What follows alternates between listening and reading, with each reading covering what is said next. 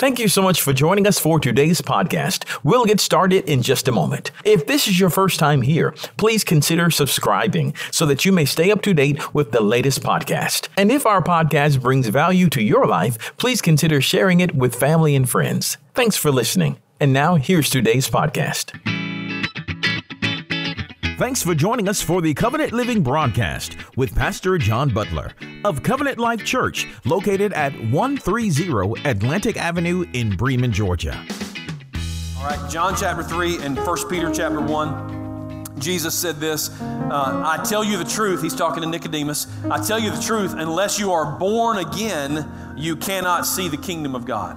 Unless you're born again, you can't see the kingdom of God. Uh, 1 Peter chapter 1, verse 23 uh, Peter says this For you have been born again. He's talk, he, he wrote a letter to believers now. He said, But you have been born again, but not to a life that will quickly end. Your new life will last forever because it comes from the eternal living Word of God. And that's not a thing, that's a person, and His name is Jesus. Why don't you bow your heads with me? Father, we just thank you for your word. We thank you for, for uh, the opportunity to be born again. And we pray, God, that you would help us to dive into your word today and recognize that your word is not just uh, letters on a page, but, but it's, a, it's the representation of who you are. And I pray that you help us to get to know you the Word of God and apply that in our lives because we don't want to just be hearers of the Word. We don't want to just agree with the Word in our minds, Lord, we want to live it out in our, in our lives. In the name of Jesus, we pray. Amen and amen. So let me tell you a story. As a matter of fact, this is a movie plot. I, I, I, uh, I, think I've seen this on a Lifetime movie or a Hallmark movie. If I have not seen this movie plot, and if you've not seen this movie plot, then I declare that I have all rights to this movie plot if anybody ever makes this movie, okay? all the royalties come here. Here's the, here's the plot, okay? Imagine a guy from a small town works in a huge plant in that small town, doesn't know much about where he came from, kind of came up through the system worked hard to get to where he was. Then, by some strange turn of events, he gets a phone call to come to an attorney's office where he is part of the reading of the will for someone that he doesn't know. And as it turns out, he is the son of a very wealthy and powerful man from whom he was kidnapped when he was little. This man left his entire estate to this young man. They've been trying to locate him for years. As a matter of fact, unbeknownst to him, it turns out that he is the owner of the factory that he's been working in for the last six months. And then, so his life changes. The rest of the movie is about him adjusting to his new life, to his new identity. Sound like a movie you want to watch? I'm kind of interested now. Identity. Who are you? That may be the most loaded of loaded questions. Identity is tied up in our history. It's tied up in and affected by, uh, by our heritage, by our resources, by our roles, our responsibilities, by our talents, our experiences, our challenges, all kinds of things.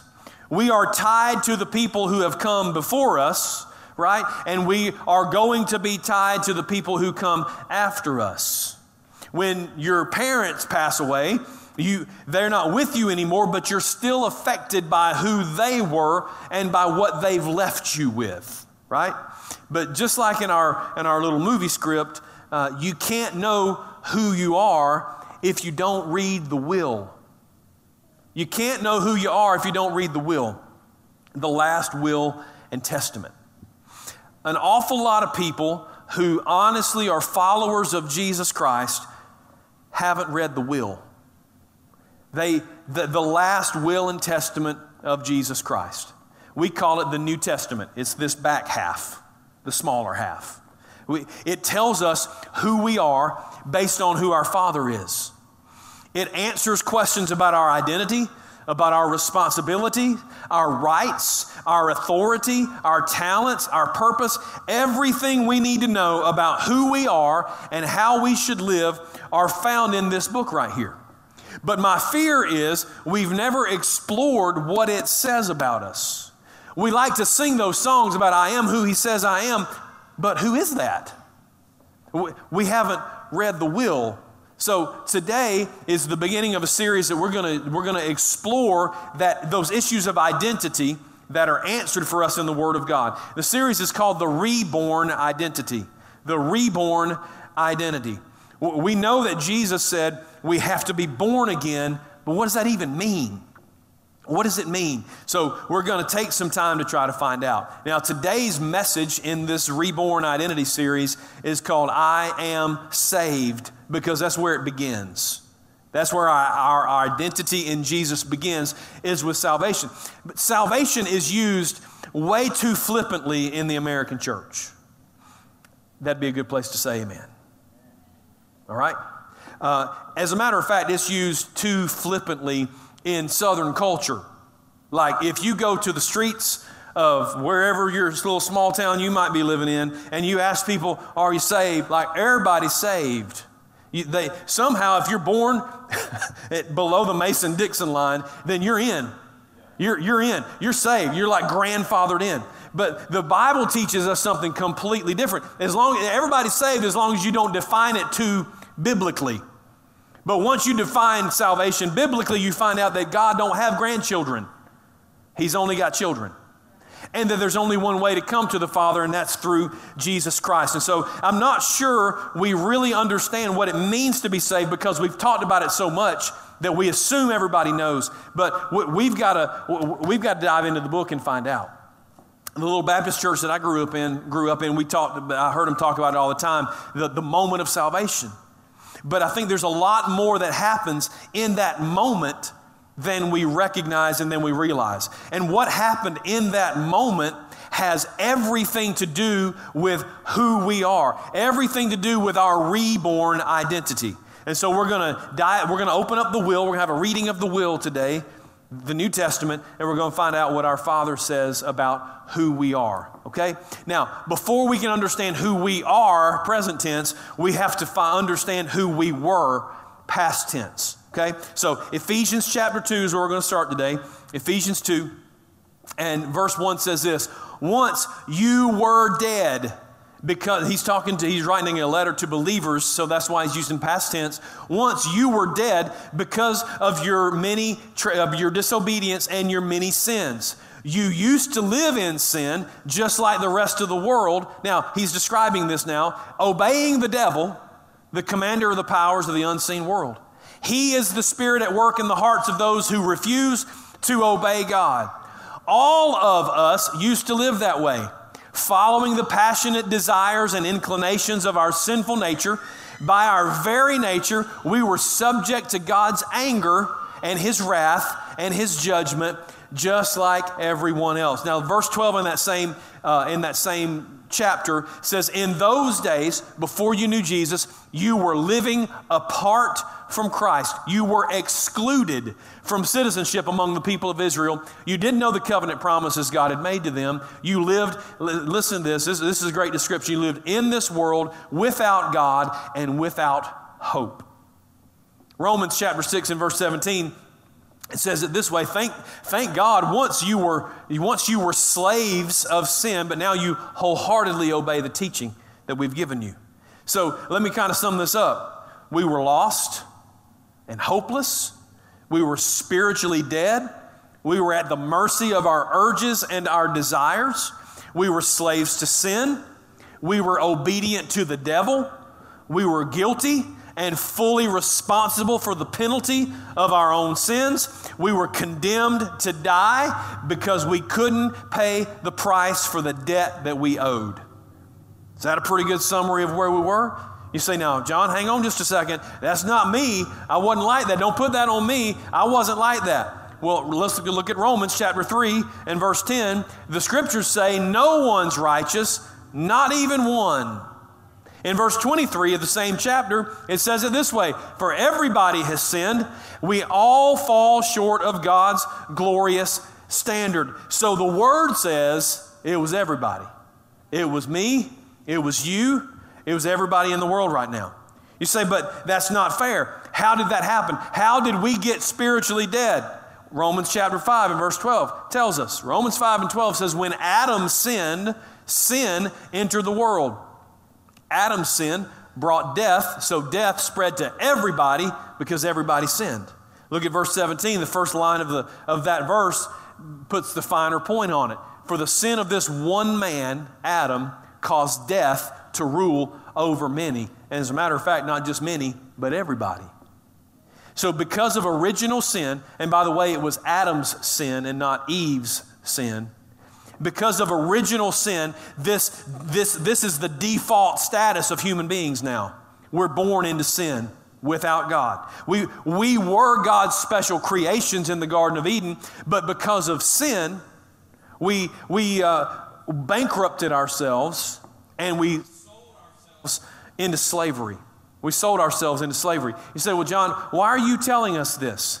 Because the gospel is the good news. Have you, have you heard that before? The gospel is good news. But it's only good news to people who know what the bad news was. No, no solution looks inviting until you understand what the problem is. We were lost. We were on our way, our way to hell, and we could not pay the penalty for our sins. No amount of good deeds was going to overcome the debt that we owed. Heaven's gates are not opened by good deeds anyway. So we were in trouble. You say, John, man, that sounds pretty bad. So what happened? Ephesians chapter 2, let's go back to what we just read. Ephesians 2 and 4 but God. But God, who is rich in mercy because of his great love wherewith he loved us, in verses 8 and 9 describes what he, what he did for us. For by grace are you saved through faith, and that not of yourselves, it's the gift of God, not by works, lest any man should boast.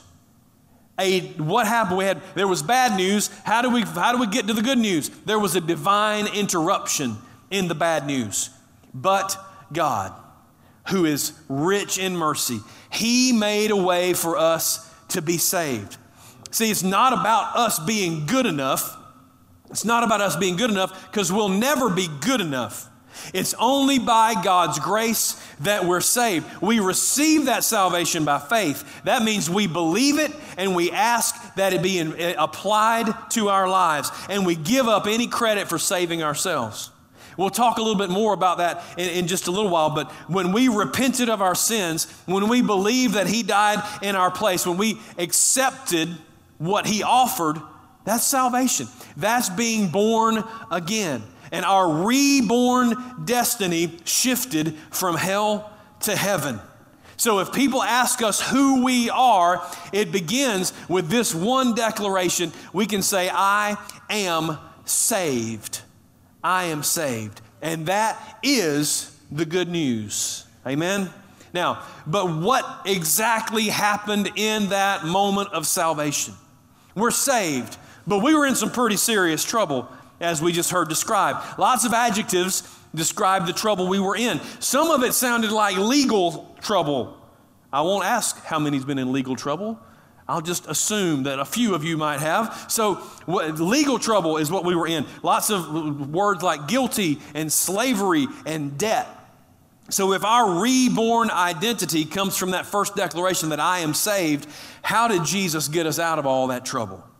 Now, I want you to listen to me. Our entire identity in Christ is based on what this book says. This is the last will and testament of Jesus. He died so that it could go into force because the will doesn't take effect until the, the one who makes the will dies. Jesus died.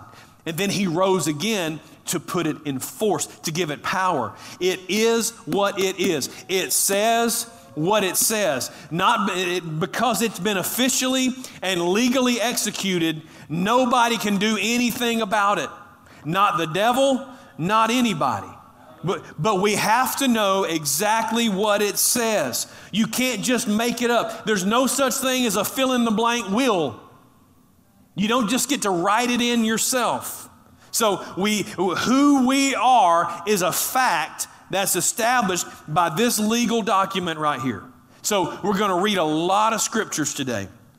And we're going to try to sort through our reborn identity. So let's get into it. And they're phrased, they're phrased as declarations today. So when you say, I am saved, you're, you're saying, first of all, I am chosen.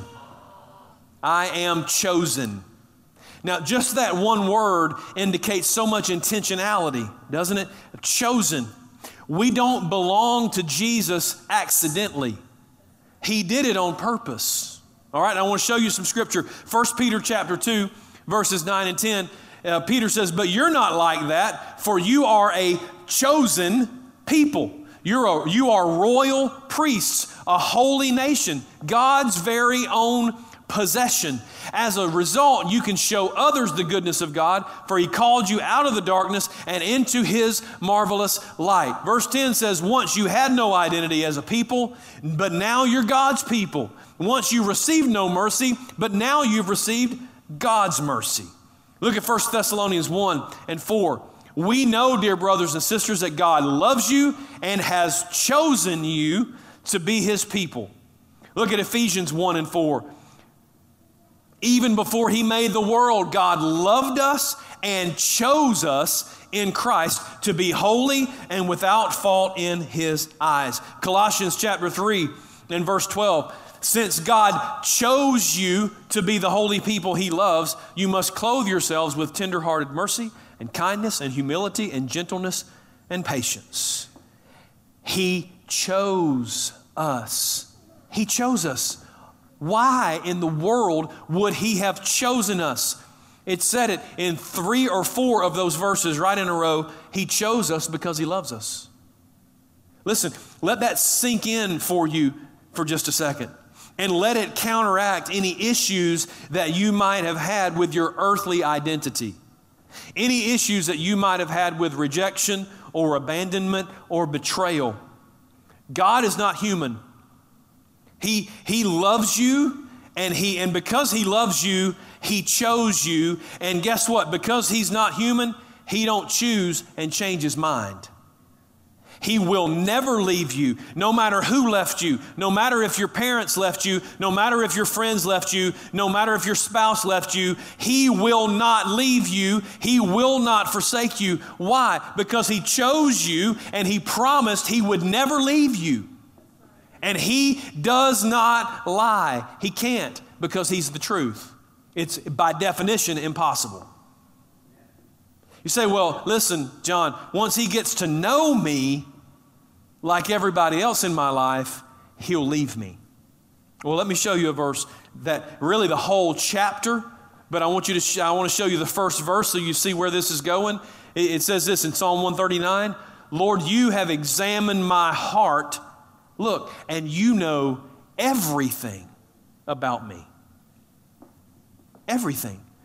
God knows you. Oh, if God knew, if God knew what was going on, He knows everything. And He still loves you. And knowing you and loving you, He still chose you. So when you are saved, when you receive salvation from Him, it starts with this understanding of, of, that He knows exactly who you are. He knows exactly what you've done. He knows exactly where you've been. He knows what you've been through, and He still chooses you. That's an incredible reality. It's an incredible God. Because listen, God, being holy, God really hates sin, but He really loves sinners. And that's the good news. Now, you say, well, praise God, He's not going to leave me. I, I, wasn't, I wasn't so bad that He's going to just reject me. On the other hand, and you know these, you know the type, there are people who say, well, I mean, it's kind of clear why God chose me, right? Because I'm so special because I'm so I'm so gifted. I'm I'm so talented. I, I was halfway there anyway because I'm so righteous. 1 Corinthians chapter 1, verse 26. Uh, remember, dear brothers and sisters, that uh, few of you were wise in the world's eyes, or powerful, or wealthy uh, when God called you. Instead, God chose the, the, the, God chose the things of the world that the world considers foolish in order to shame those that he thinks are wise. He chose the things that are powerless to shame those who are powerful. God chose things despised by the world, things counted as nothing at all, and used them to bring to nothing what the world considers important. So as a result, nobody can ever boast in the presence of God. So listen, let's don't get full of ourselves. What He did is for us but it's not about us. This is all about Him. It's, it's, it's rooted and grounded not in who we are, but in who He is. It's about Him and His goodness and His grace and His mercy and His power. So when you say, I am saved, you are declaring, first of all, I am chosen by God. What else does it mean? It means, maybe these are two words you haven't heard before. It, it, it means I am rescued and transferred.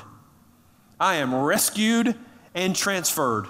Anybody been transferred before on your job? Not always a pleasant thing.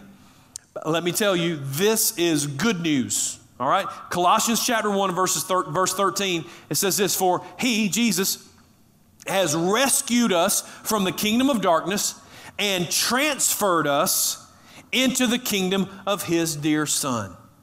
Rescued and transferred. So before we were saved, we were in a mess, right? We've already established that.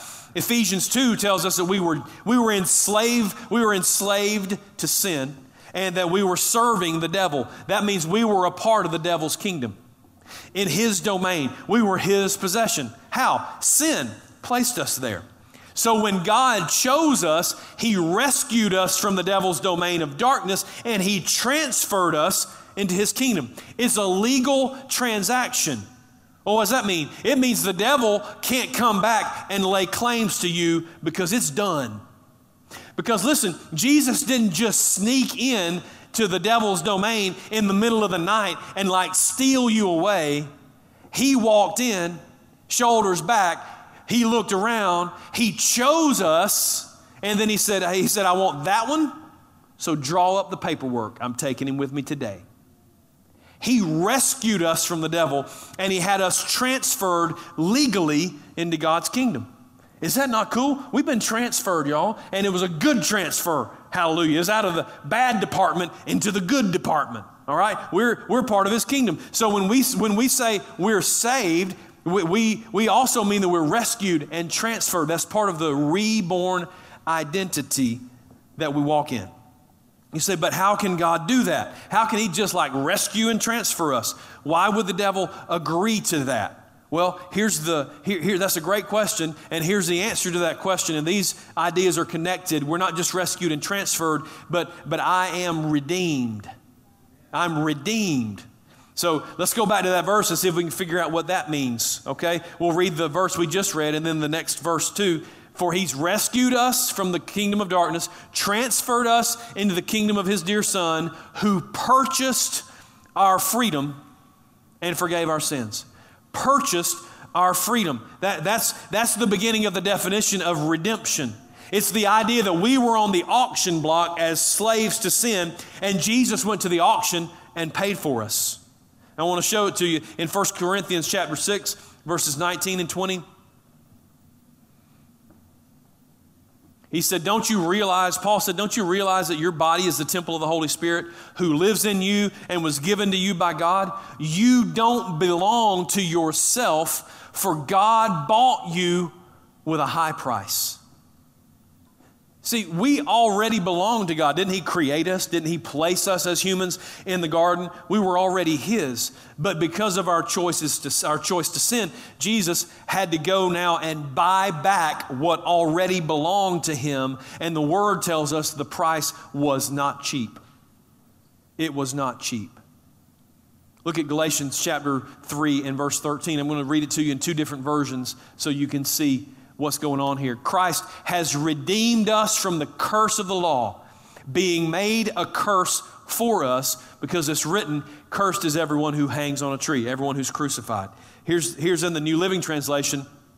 It says it this way Christ has rescued us from the curse pronounced by the law. When he hung on the cross, he took upon himself the curse for our wrongdoing because scripture says, Cursed is everyone who's hung on a tree. In, in this case, in this verse, rescued and redeemed are used interchangeably. Either way, it means that in order to bring about our release from Satan's domain, Jesus had to put himself under the curse, or in some cases, become the curse by being born a human, by drinking the cup of judgment in the Garden of Gethsemane and being crucified. It was our sin was a death penalty for everybody. But Jesus was perfect. He was a perfect sacrifice. He was sinless. He was holy. So Satan had no grounds to hold Jesus, but what about us? The other verses said he paid a high price for us, and the payment for that price was his blood. The blood that Jesus shed on the cross was so valuable that he had enough to pay for you and for me and for everybody else. The whole world, in fact, it was, a, it was, it was fair and square. Even Satan couldn't, couldn't uh, argue that the debt had been paid and he had to release us into the kingdom of light.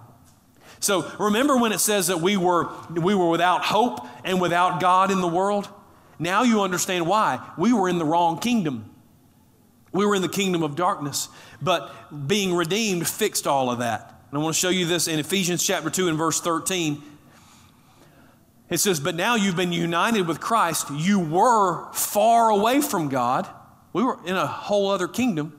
But now you've been brought near to Him through the blood of Christ. We were rescued and transferred and redeemed. Redeemed. Now, the next declaration you can make when you say, I am saved, is, I am forgiven. I am forgiven. See, a lot of times people assume salvation and forgiveness is the same thing. That really all salvation is is being forgiven. But there's a whole lot more to it. We've already seen that today. All right? Now, to be forgiven is to be released from the penalty of a sin. To be released from the penalty. We have the death penalty, he gave us forgiveness, so now we are no longer uh, we're no longer under the penalty for that sin. And I want to show it to you in, a, in several places, but I want you to see what forgiveness is always associated with.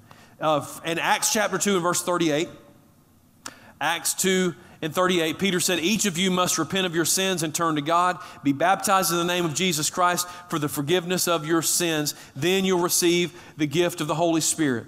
Look at Acts chapter 3 and verse 19. Now repent of your sins and turn to God so that your sins may be forgiven or wiped away. Look at 2 Peter chapter 3 and verse 9. The Lord isn't really slow concerning his promises, as some think. He's being patient for your sake because he doesn't want anyone to be destroyed. He wants everyone to repent. Luke chapter 24. in verse 47. It was also written that this message would be proclaimed in the authority of the name of Jesus to all the nations, beginning in Jerusalem. And look at, look at the message there is forgiveness of sin for all who repent. 1 John chapter 1 verse 9. If we confess our sins to him, he's faithful and just to forgive us of our sin and to cleanse us from all unrighteousness. How do we receive forgiveness? When we repent when we repent. Not just when we feel guilty about it, not just when we have an emotional moment in a church service, not even when we just say, sorry. That's not repentance. It's good to be sorry. You should feel sorry for when you harm somebody, but repentance is about understanding the damage that your actions have caused. It's, it's a commitment on your part to change your behavior, to change your attitude and your ways. Our sin literally put nails in the hands and feet of Jesus. And our repentance should recognize that, should accept that responsibility, and then should commit ourselves to changing our mind, which is what repentance means changing our minds about the way we live and how we see things. It's a commitment to change masters. We've been rescued and transferred from the kingdom of darkness, and now we're in the kingdom of light. So now we have a new king. And we commit to letting Him be in charge and to do what He says. Repentance and forgiveness are always connected in the Bible. Now, John, why is that important for us today? Because the enemy loves to remind us of the things that we've already been forgiven for. We spend way too much time, many of us, thinking about the things that we used to do and feeling bad about them, feeling under condemnation, feeling shame. And I want to show you something in Psalm 103, verse 12. He has removed our sins as far from us as the east is from the west. How far is the east from the west? Well, they're, they're completely in different directions. They're going in opposite directions. God took our sin and He is going as far away from us as fast as He possibly can. That's how separated we are from those sins that have been forgiven. Look at Hebrews chapter 8 and verse 12. I will forgive their wickedness and I will never again remember their sins. It's not that God's got Alzheimer's, it's not that He can't remember, it's that He chooses to forget. So listen, why listen to the devil recall what God has already chosen to forget? Why spend one second of your life fretting over something that's already been forgiven? And if, if he said you're forgiven, what gives you the right to keep yourself on the hook? You see, we can forgive almost everybody for almost everything, but we can't forgive ourselves for nothing right? Are we not always the hardest ones to forgive? You, do you realize that's not humility? It's pride. Because we think our sin is so egregious, it's so horrible, it's so terrible that even the blood of Jesus can't cover it and forgive it. That's pride. And so we have to humble ourselves enough to repent of the sin of unforgiveness against ourselves and then let Him take it and leave it there. Leave it there. When you can say, I am forgiven, it means your past is closed for judgment. Can't be used against you anymore. The penalty is gone. Now, last thing, what does salvation mean? When you can say, I am saved, and we'll talk about more next week, but when you can say, I am saved, it also means I am resurrected. I am resurrected. Remember that Ephesians 2 told us that we were dead in our trespasses and sins? Turns out that when you're God, death ain't no big deal. He can reverse that. It's not final. Look at, look at these scriptures Colossians chapter 3, verse 1. Oh, I love this. Since you've been raised to new life, raised to new life in Christ, that's resurrected Set your sights on the realities of heaven where Christ sits in the place of honor at God's right hand. Think about the things of heaven and not the things of earth, for you died to this life, and your real life is hidden with Christ in God. And when Christ, who is your life, is revealed to the whole world, you will share in his glory. Let's go back to Ephesians chapter 2, verses 4 and 6. But God, you remember that? But God, who's so rich in mercy and loved us so much that even though we were dead because of our sins, He gave us life. He resurrected us when He raised Christ from the dead. When Jesus resurrected, we got resurrected. It's only by God's grace that you've been saved. Look at verse 6 For He raised us from the dead along with Christ and seated us with Him in the heavenly realms because we're united with Christ Jesus. We're resurrected.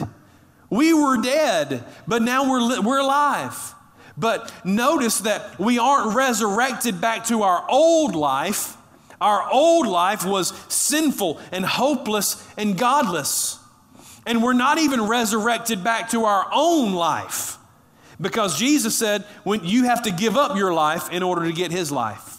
When we try to hold on to our life, then we lose our, uh, our spiritual life. We, we were dead in our trespasses and sins, but Jesus resurrected us not to our old life or to our own life, but to a new life that is hidden with Christ in God. We no longer live apart from Christ. We, Acts chapter something says, we live and move and have our being in Him. The scripture declared it, and we just read it in, in verse 4 of chapter 3 of Colossians. It says, Christ is our life. And So, John, why are you making such a big deal about that? I get it. We've been resurrected. Let's move on. Well, I'm making a big deal about it because there's this misconception in the American church that salvation is about getting forgiven and then going along your merry way. That, that God is now on your side, and that means He's going to help you accomplish your hopes and your dreams and your goals and your visions. That God is now a member of your team. That is not how that works.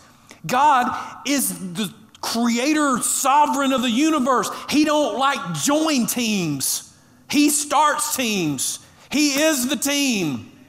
So he's not, he, he's not asking if you want him to be on your team. He's allowing you, by his grace and mercy, to be on his. But God's got this God complex where he thinks he's in charge, where he thinks he knows better where he thinks his purposes and pursuits are more important than ours. What's the deal with that?